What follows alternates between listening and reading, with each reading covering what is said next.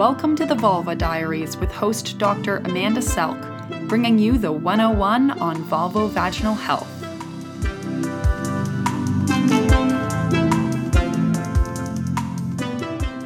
We're going to talk to Dr. Kristen Stewart, who's a dermatologist in Jacksonville, Florida, about vulvovaginal itch. Hi, Dr. Stewart.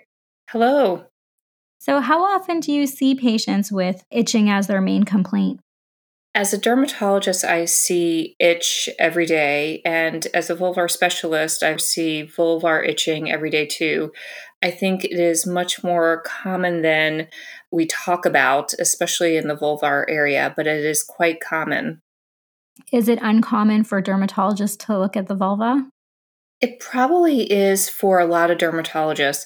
While most dermatologists are skin experts and the skin of the vulva is a part of that, sometimes because it's not a sun exposed area, it's not examined during routine skin cancer screenings. I also think a lot of times maybe it's not examined by a dermatologist because patients aren't thinking about using their dermatologist as someone to help them with a vulvar problem. They're thinking more about seeing a gynecologist or a family practitioner for that type of issue so they don't talk about it or bring it up.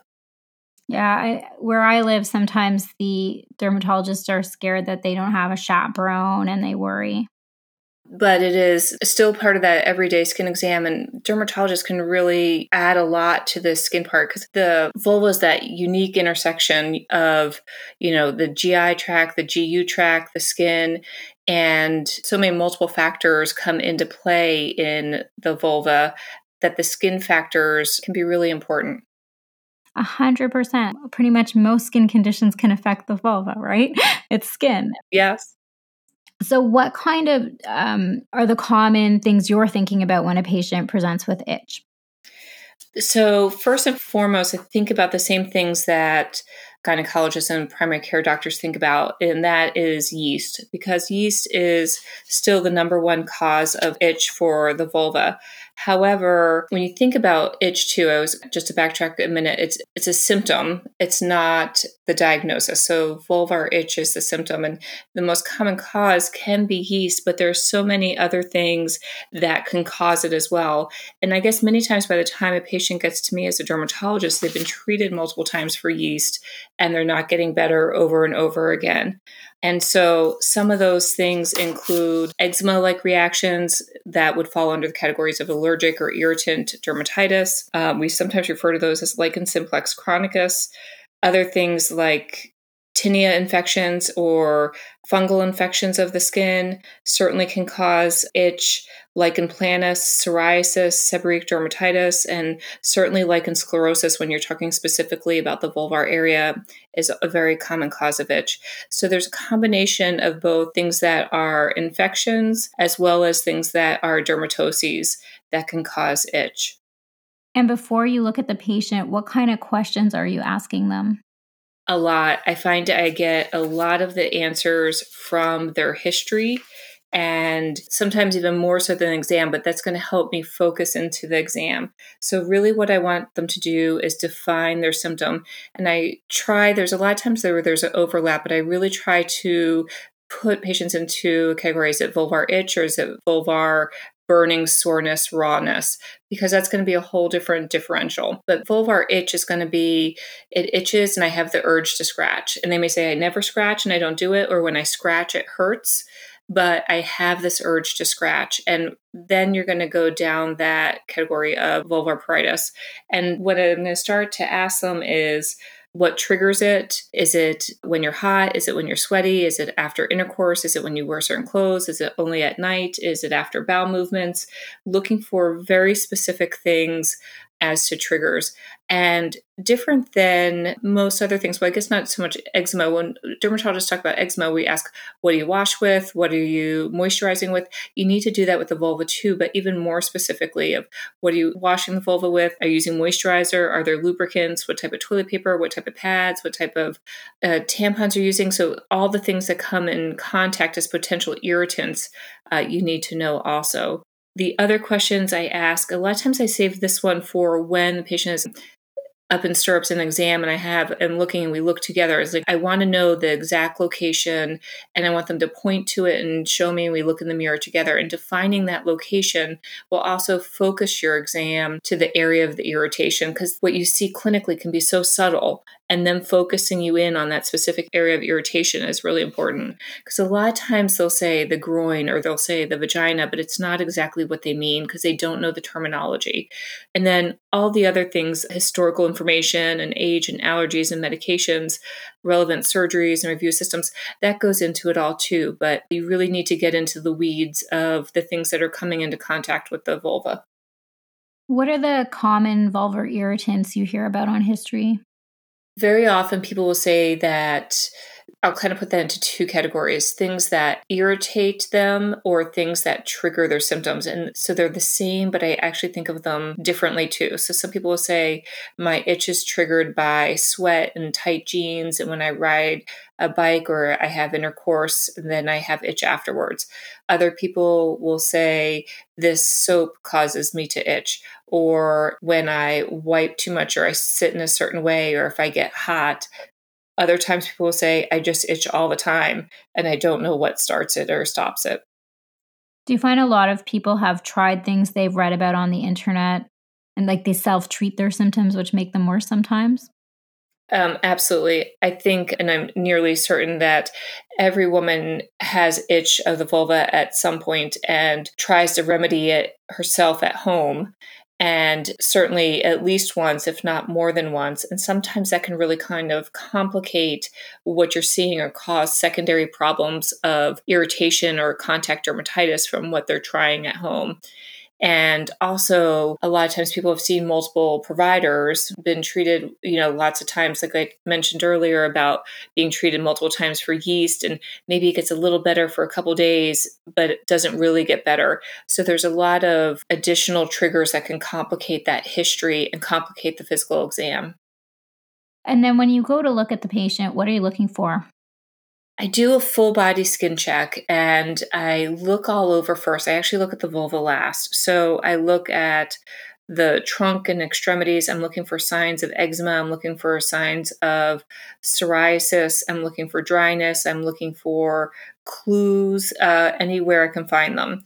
And then when I'm looking at the vulva, I'm looking for one, I kind of do a broad look for is there scarring or loss of architecture? Because that is going to help me decide are we thinking more about lichen sclerosus or lichen planus? Is this something more significant? If there's less or no scarring or loss of architecture, then I'm thinking a little bit more down a different differential tree. So I want to first I look at the mons, the inguinal creases, I look at the labia majora, and the buttocks just while they're up in stirrups uh, without really kind of touching get an overall glance. Then opening up the labia majora to look specifically at the skin overlying the clitoral hood, the interlabial sulcus, the labia minora. I'm looking for redness. I'm looking for thickness to the skin. I'm looking for erosions or fissures. I'm looking for hypopigmentation, hyperpigmentation, any presence of scarring, and it can be really subtle. And I think it's again that I made this point before, but have the patient point to her area of itch, and that will help you focus more also.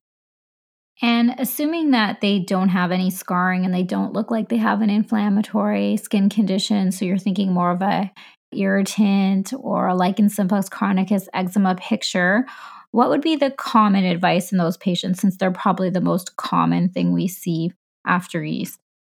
What I'm looking to do is break the itch scratch cycle and repair the skin barrier. So, to repair the skin barrier, we're going to look out for anything and go through that history of what can be irritating the skin so we can avoid it. And we're going to watch for triggers and do anything we can to avoid the triggers and use minimal to mild cleanser or to wash with water only is what I prefer to use bland emollients or moisturizers like petrolatum jelly, coconut oil in a very thin uh, layer to help the skin barrier repair. Then, a lot of times, we're treating with anti inflammatories, usually topical steroids in an ointment form to try to get the inflammation down. If patients are waking up at night itching or scratching, or they're scratching in their sleep and they don't mean to, a lot of times I'll use some type of medication like a sedating antihistamine to help them sleep through the itch and try to break that itch scratch cycle. I'll also use a topical anesthetic like a topical lidocaine again to try to break the itch scratch cycle, not because it's fixing the underlying problem, but because it's fixing that repetitive irritation to the skin that's propagating the response. What do you tell the patients about getting better or recurrences in the future? Vulvar itch, you can really get better. You can get it better and you can find that cause, and you can a lot of times get it to a point where it's resolved and then you can maintain the skin to prevent recurrence. And it all depends on the cause of the itch. Some conditions need to be controlled and maintained long term, such as itch that might be associated with lichen sclerosus, where you're going to improve and control that itch. And then that maintenance for treatment, you're going to do ongoing maintenance. So I think of it as we're going to first do a treatment layer until the symptoms get better the skin normalizes as much as possible. And then I kind of go into a maintenance phase, depending on the condition, to try to maintain that skin barrier so that symptoms don't recur. If you see people who've tried steroids and vulvar care, but they're not better and they're frustrated when they see you, what do you think that general practitioners and the gynecologists and maybe general dermatologists who don't do vulva are missing? There are a couple of things, and it gets into those nuances of that individual care. One thing I think about is Am I missing yeast? Do they certainly have a dermatosis like lichen simplex chronicus or or lichen sclerosus, but they also have yeast on top of it? Is that why they're not getting better? Is there some secondary factor?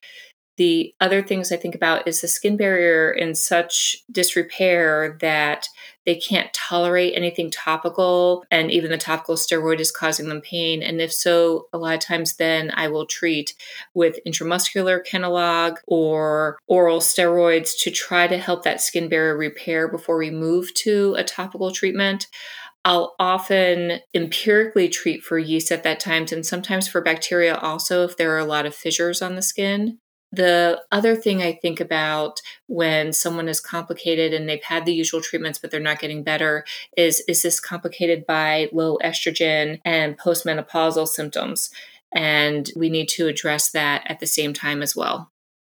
I always wonder sometimes it's not super complicated, but sometimes they just haven't been told to stop scratching and stop the itch. Like, as long as they scratch, they often don't get better. Right. And I actually find that's like a small, easy thing. And they're so happy if they get better. Like these patients is very rewarding. Oh, it's very rewarding because the impact of vulvar itch on quality of life, on relationships, on day to day activity is, it just can't be underestimated. It's huge. And to have relief from that is just wonderful. And it's very rewarding as a physician to see patients feel so much better. And I think along those lines, I also always tell patients, I'm going to work with you until you get better. You know, and that they sometimes feel that they, um, they're like, oh, it's not yeast and it's not getting better, but they need to know that somebody is going to stick with them until it gets better and that you're going to find something and that they won't be abandoned either. I think that is definitely a fear, especially when the itch is chronic. I agree with you. I find these patients are so happy when you get them better and that it's not always very complicated to get them better. Yeah. I will often talk about, you know, and try to teach patients when you scratch the skin, it thickens. When the skin is thick, it itches. So we have to break that cycle and kind of talk about it that way. The medicine is going to help some, but we have to do these other measures not to uh, itch also. And it's hard because a lot of times you have that urge to scratch, and sometimes you're scratching before you even have the awareness that you're scratching. And even a little bit of scratching can propagate that itch scratch cycle. That's great. Do you have any last take home points for people to remember I think the biggest thing to know is that vulvar itching is a symptom and that you have to look for the cause and not to assume that it's the most common thing. The second point would be that it's not always one thing, and sometimes it is a primary problem with a secondary yeast or low estrogen problem, and to address both. And the third thing would be is don't be afraid to use potent topical steroids in the ointment form is preferred because they're less irritating than the cream for short term in the vulva and even sometimes a little longer term if you're getting there but not quite there to do a little bit more of a stronger potent topical steroid until you get people better. And then to teach them to maintain that skin barrier and to kind of taper down and off of the topical steroids I think a lot of times docs are like, oh, you can only use the topical steroid for two weeks.